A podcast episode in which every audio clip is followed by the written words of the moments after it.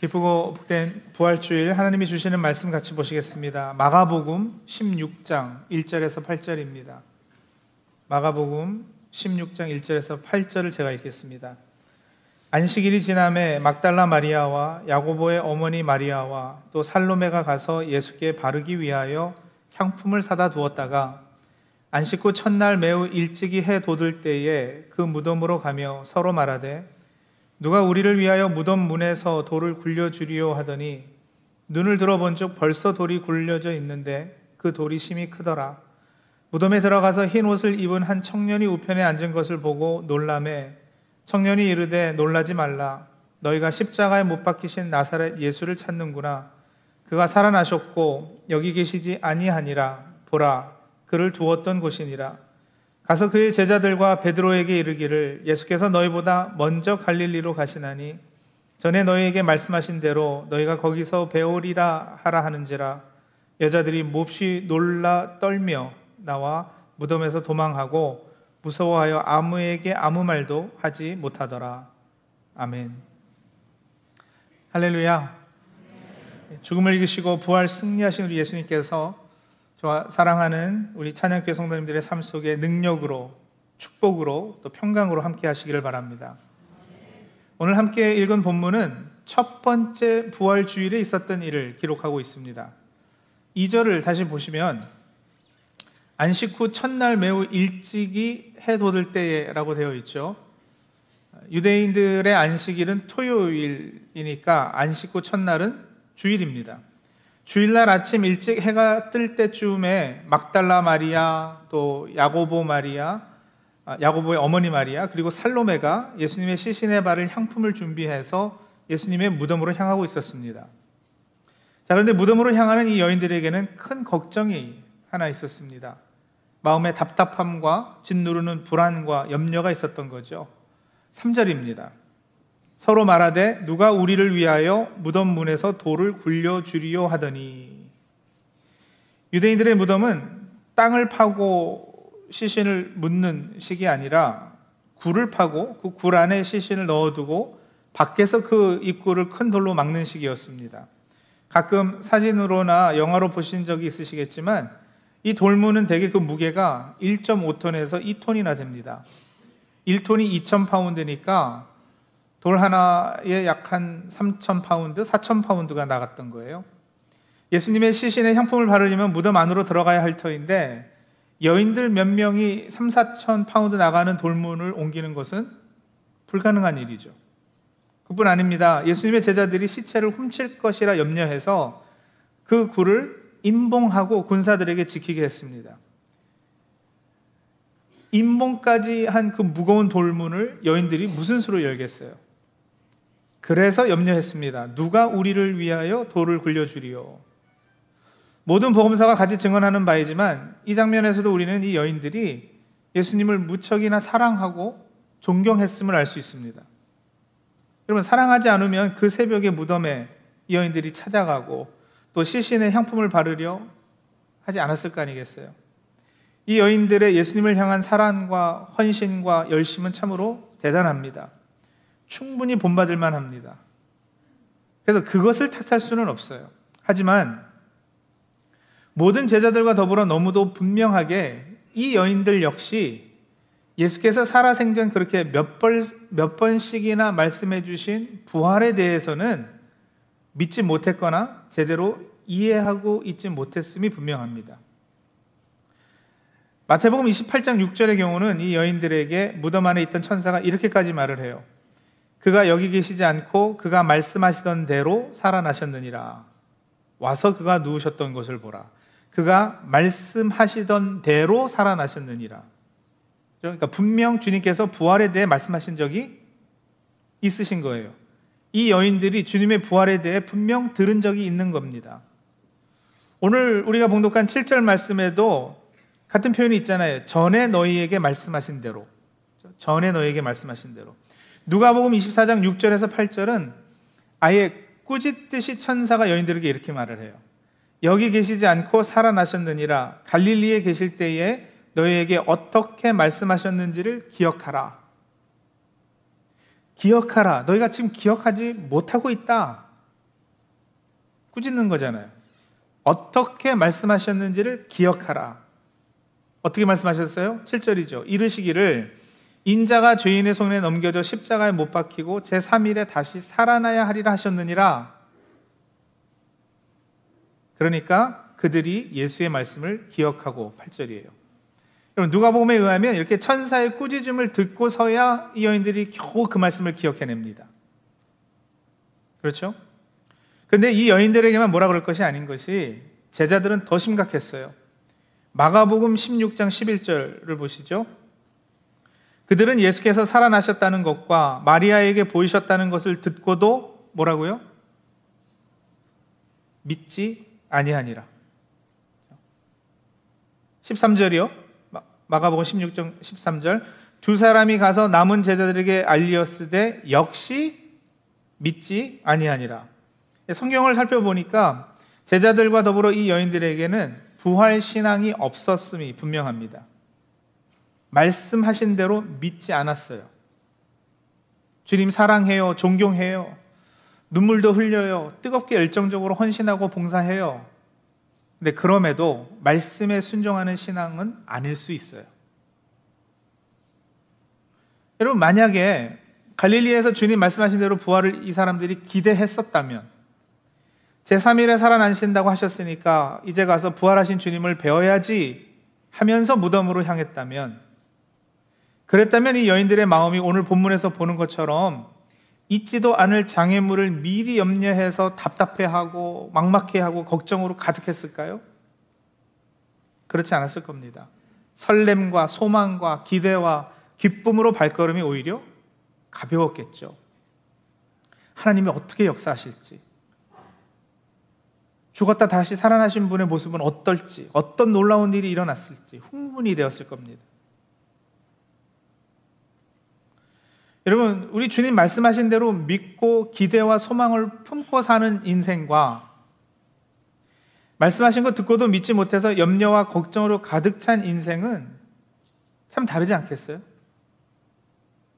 말씀하신 거 기억도 하지 못해서 잊지도 않을 시신에 향품 바르려면 무덤에 돌을 열어야 하는데 하면서 답답한 심정으로 무덤으로 향하는 발걸음과, 이쪽에는 말씀하신 대로 부활하셨겠지, 우리 주님 다시 사셨겠지, 주님께서 하신 말씀인데 분명 그렇게 되었겠지 하면서 부푼 기대를 품고 무덤으로 향하는 발걸음은 분명 다를 거예요. 신앙생활하는 사람들은 항상 이렇게 두 부류로 나눠줄 수 있어요. 크게 보자면 예수 믿고 교회 다니며 신앙생활하는 저와 우리 성도님들은 어떤 쪽에 속해 있는지 한번 자신에게 질문해 보세요. 나는 말씀하신 대로 믿으며 신앙생활하는가?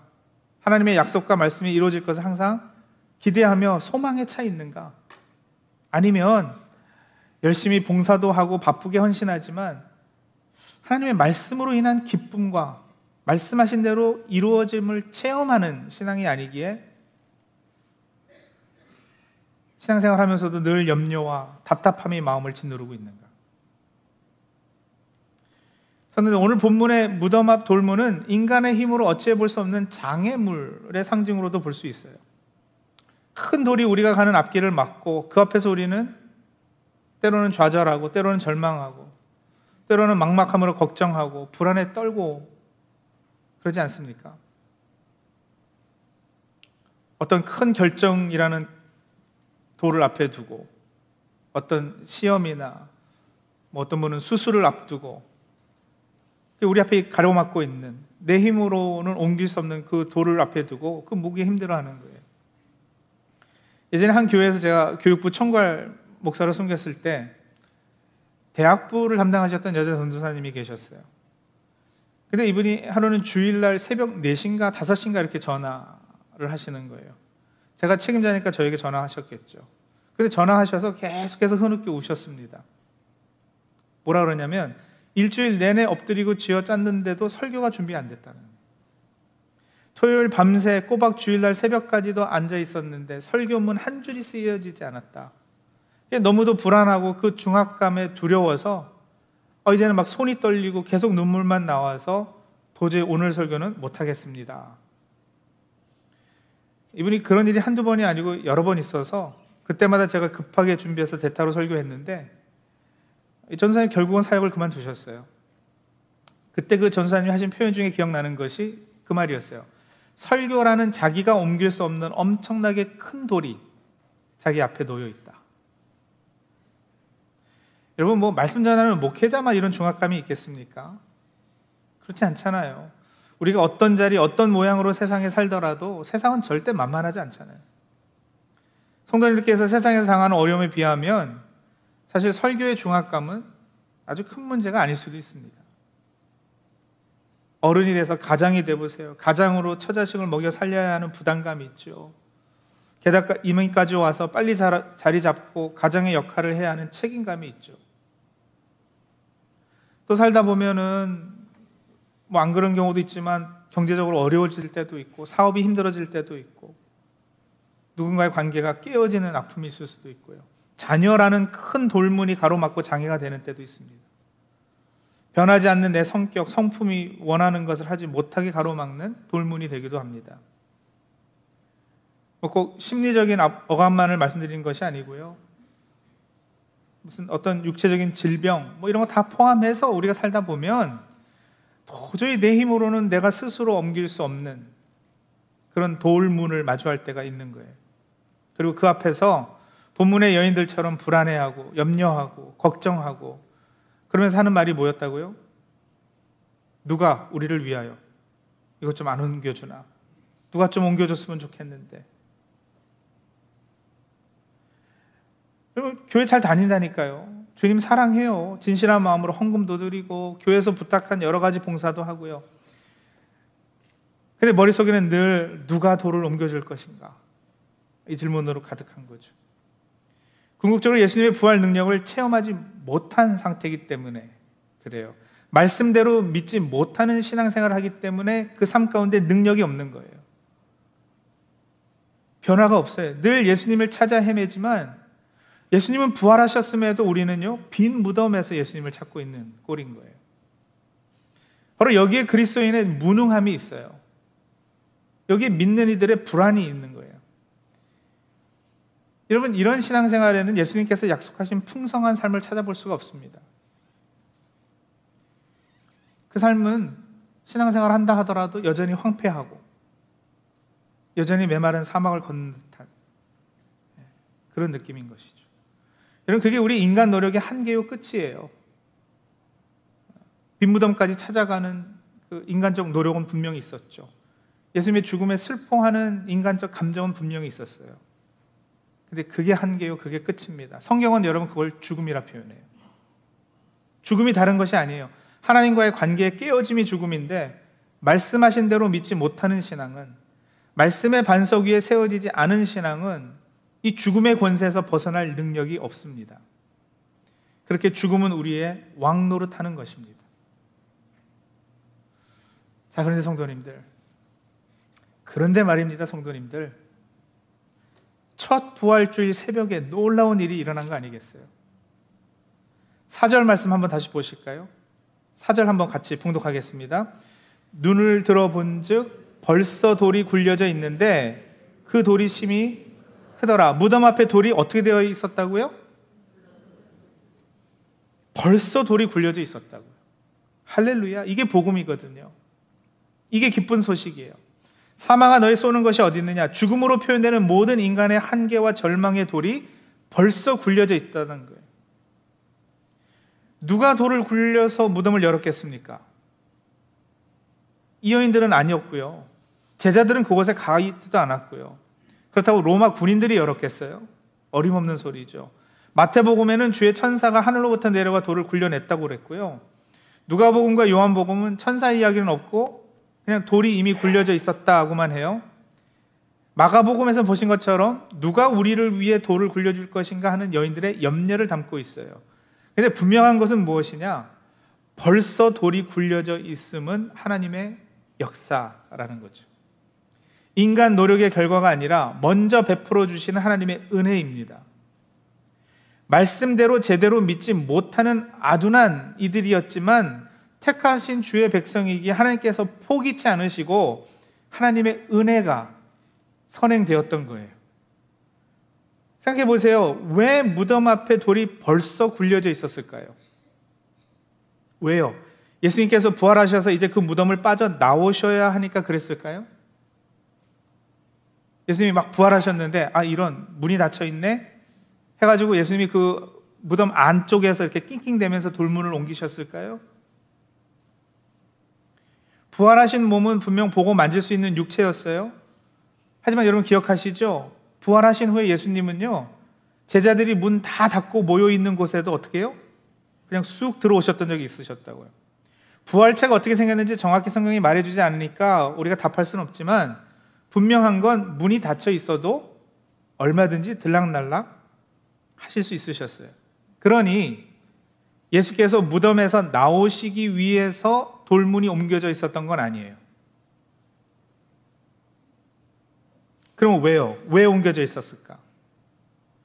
예수께서 무덤에서 나오시기 위해 돌문이 옮겨져야 했을 필요가 없었다면 이 돌문은 왜 벌써 옮겨져 있었을까? 무덤에서 예수님이 나오시기 위해서가 아니라요. 오히려 여인들이 빈 무덤에 들어가서 부활을 확인할 수 있도록 돌문을 열어놓으신 거예요. 돌문의 옮겨짐은 말씀대로 믿지 못하고 그 능력을 체험하며 살지 못하는 이들을 위해 다시 한번 그들을 부활의 자리로 초청하기 위해서였던 겁니다.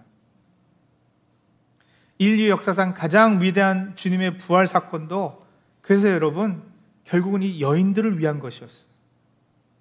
제자들을 위한 것이었어요. 더 나아가서는 저와 여러분들을 위해 하나님께서 은혜로 행해 주신 일인 거예요. 제 주장이 아니라 성경이 그렇게 주님의 부활 사건을 그리고 있어요. 눈을 들어본 즉 벌써 돌이 굴려져 있는데 바로 오늘 이 순간에도 주님께서 우리를 그 빈 무덤으로 초청하십니다. 여인으로 대표되는 우리의 앞길에도 무거운 돌문이 막혀 있을 수 있어요. 근데 우리 힘으로는 옮겨볼 수가 없어서 그 앞에서 울고 불안해하고 그러고 있죠. 근데 바로 그때 성도님들 눈을 들어 바라보세요. 믿음의 눈으로 바라보시기 바랍니다. 돌이 벌써 굴려져 있을 겁니다. 삶의 여러 가지 문제를 가지고 내가 도저히 해결해 볼 수 없이 꽉 막혀있는 큰 돌문의 무게를 어깨에 짊어지고 있지만 그래서 때로는 그것이 눈물이 되고 한숨이 되고 마음을 짓누르고 있지만 그래도 여전히 이 여인들처럼 예수님을 사랑해서 무덤으로 향하는 주의 백성들을 주님께서는 모른다 하지 않으실 겁니다. 왜 내가 전에 말한 대로 믿지 못하니? 하고 꾸짖고 계시지만은 않으실 겁니다. 따끔하게 혼내실 때는 내시더라도 향품을 들고 무덤으로 향하는 우리의 발걸음을 주님께서 내치시지는 않으실 겁니다. 아니 오히려 우리를 위해 벌써 돌을 굴려놓으시고 부활의 신앙으로 능력의 삶을 살 수 있도록 우리를 그 안으로 초청해 주실 겁니다. 그래서 성도님들 이제 그 초청에 응하시죠.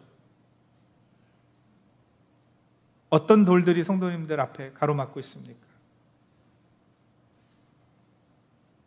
죽음의 돌입니까? 믿지 못한 불신의 돌입니까? 정신적 고통의 돌이에요? 관계의 깨어짐의 돌이에요? 믿음의 눈을 들어 바라보시면 말씀대로 믿는 신앙으로 부활신앙으로 무장하시면 벌써 그 돌이 굴려져 있음을 보실 수 있으실 겁니다. 무덤 안에 들어가서 확인하고 천사가 들려주는 음성을 들어보세요. 너희가 십자가에 못 박히신 나사렛 예수를 찾는구나. 아하 그런데 어쩌랴. 그가 살아나셨고 여기 계시지 아니하니라. 보라 그를 두었던 곳이니라. 여러분 그 음성이 들린 다음에는요 7절 보시면 이제 사명도 주어져요. 7절 어떻게 시작이 돼요? 가서 그러잖아요. 가서. 그렇죠? 가서. 빈 무덤을 확인한 사람들은 이제 가는 거예요. 인간의 연약함과 한계를 체험해서 철저히 절망하고 자신에게 더 이상 의지하지 않는 법을 배운 사람들은 사명을 받습니다. 가서 제자들과 베드로에게 전해라. 가서 전하는 사명이에요. 그리고 이제 오늘 본문 마지막 절 8절, 여자들이 몹시 놀라 떨며 나와 무덤에서 도망하고 무서워하여 아무에게 아무 말도 하지 못하더라 해서, 이 여인들이 사실은 나중에 그 천사의 명령에도 불순종한 것 같이 읽히게 이렇게 번역이 되어 있어요. 근데 여러분, 재밌는 것은 이 8절의 문장이 우리 한글 성경에서 읽듯이 이렇게 완성된 문장이 아닙니다. complete sentence가 아니에요. 헬라어 원문의 8절은 헬라어로 갈이라는 단어로 끝나요. 갈은 영어로는 접속사 for이거든요. for. 여러분, 영어 문장이 for 하고 끝나는 건 없잖아요, 그죠? 예를 들어서 뭐 I love you for 하고는 딱 끝나요, 문장이. 그런 게 없잖아요. 이어져야 되잖아요. I love you for you are my son이라든지, I love you for you are my wife라든지. 뭔가 뒤따라가야지 돼요. 근데 원문에는 for 하고 문장이 끝나버려요. 뭔가 여운을 남기고 끝을 맺는 거죠. 그리고 여러분 가지고 계시는 성경 한번 보시면 9절에서 20절이요. 성경을 한번 펴보세요. 이런 거 보셔야지 돼요. 9절에서 20절 보시면 9절부터는 이렇게 괄호를 했어요. 9절에서 20절은 괄호 안에 이렇게 들어가 있어요. 그리고 9절 괄호 앞에 제 성경에는 숫자가 붙어 있고요. 2라는 숫자가 붙어 있고, 그래서 아래 그 풋노트를 보면, 주석에 보면 뭐라고 되어 있느냐면 어떤 사본에는 9절에서 20절까지 없음이라고 되어 있거든요. 그러니까 무슨 얘기겠어요, 여러분? 8절이 본래 마가가 쓴 복음서의 끝 구절이었던 거예요. 그리고 8절은 말씀드린 대로 for... 하고 이상하게 끝이 나니까 후대 사람들이 아, 이거 이렇게 이상하게 끝났을 리 없다 하면서 9절에서 20절을 채워 넣었다라는 거예요. 근데 요즘 학자들은 주장하기를 이렇게 이상하게, 사실 이렇게 여운을 남기고 끝내는 것이 본래 마가의 의도였다라는 거죠. 왜냐? 이 여인들이 벌써 돌이 굴려져 있음을 보고 무덤에 들어가서 천사의 하는 말을 듣고는, 다시 말하면 부활을 목격하고는 몹시 놀라 떨며 나와서 사명받고 이제 앞으로 하는 그 일들에 대해서는 독자들의 상상에 맡기는 문학적 기법을 사용했다라는 거예요. 근데 오히려 9절에서 20절을 더해놨기 때문에 그 클라이맥스, 그 의도가 반감이 됐다는 주장을 하는 거죠. 그래서 여러분, 오늘 저는 이 마가의 방법을 한번 사용해 보려 합니다. 자세히 오늘 설교 말씀을 어떻게 적용할 것인가 제가 이렇게 하나하나 다 찝어드리는 것이 아니라 벌써 돌이 굴려져 있는 빈 무덤으로 초청해 드리고요. 들어와서 한번 보세요. 놀라세요. 부활을 목격하시고 말씀하신 대로 부활하셨음을 믿는 부활신앙을 가지세요. 그리고 이제는 가십시오. 가서 전하라는 사명을 받으시고 그 놀라움과 흥분을 간직하신 채로 무덤에서 걸어 나오세요. 그리고는 그 후에 마가복음 뒷부분을 직접 기록하시는 거죠. 마가복음 16장 9절서부터는 내가 적어가는 거예요. 어떤 기록을 남기시겠습니까? 9절부터 내 이야기가 쓰인다면, 부활을 목격한, 부활에 감격해서 떨며 무덤 밖으로 나와서 그 이후부터는 어떤 일들을 써내려가시겠습니까?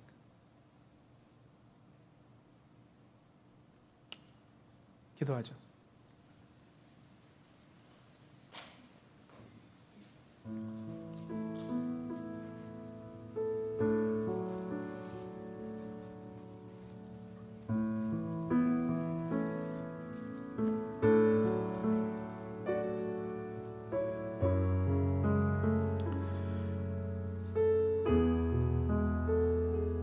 말씀하신 대로 믿고 순종하는 신앙 생활을 할 수도 있고요. 주님 말씀하신 거 늘 듣고도 잊어버리고, 아니면 듣고 알고도 의도적으로 불순종하는 그런 신앙생활을 할 수도 있고요. 마가복음 16장 9절부터를 내가 적어간다면 빈 무덤에 나와서 앞으로 어떻게 신앙생활했다 기록을 남기시겠습니까? 결단하세요.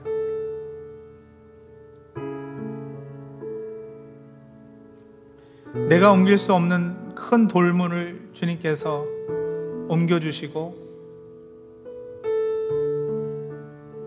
다시 부활신앙 가질 수 있도록 초청해 주셨는데 그렇게까지 은혜 베풀어 주신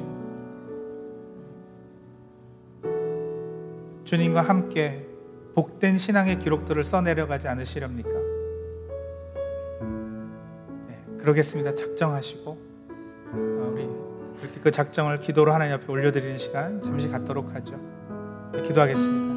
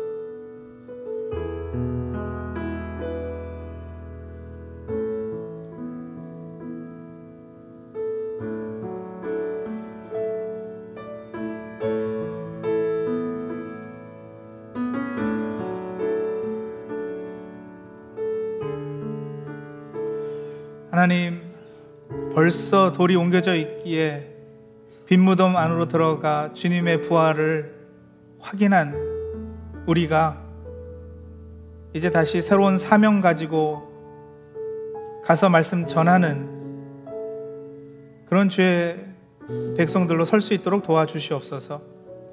빈 무덤에 나와서부터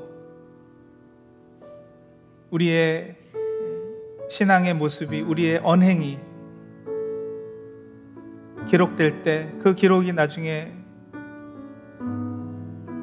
부끄럼 없게 하시고 참으로 그렇게 할 수 있었으면 하나님 앞에 감사하고 영광 돌릴 수 있는 주의 백성들 다 될 수 있도록 도와주시옵소서. 이번 부활주의를 기점으로 새로운 신앙의 역사를 써내려가기를 간절히 소원하는 우리 찬양계 성도님들에게 하나님 복 주시기를 다시 한번 간절히 바라오며 예수님의 이름으로 기도합니다. 아멘.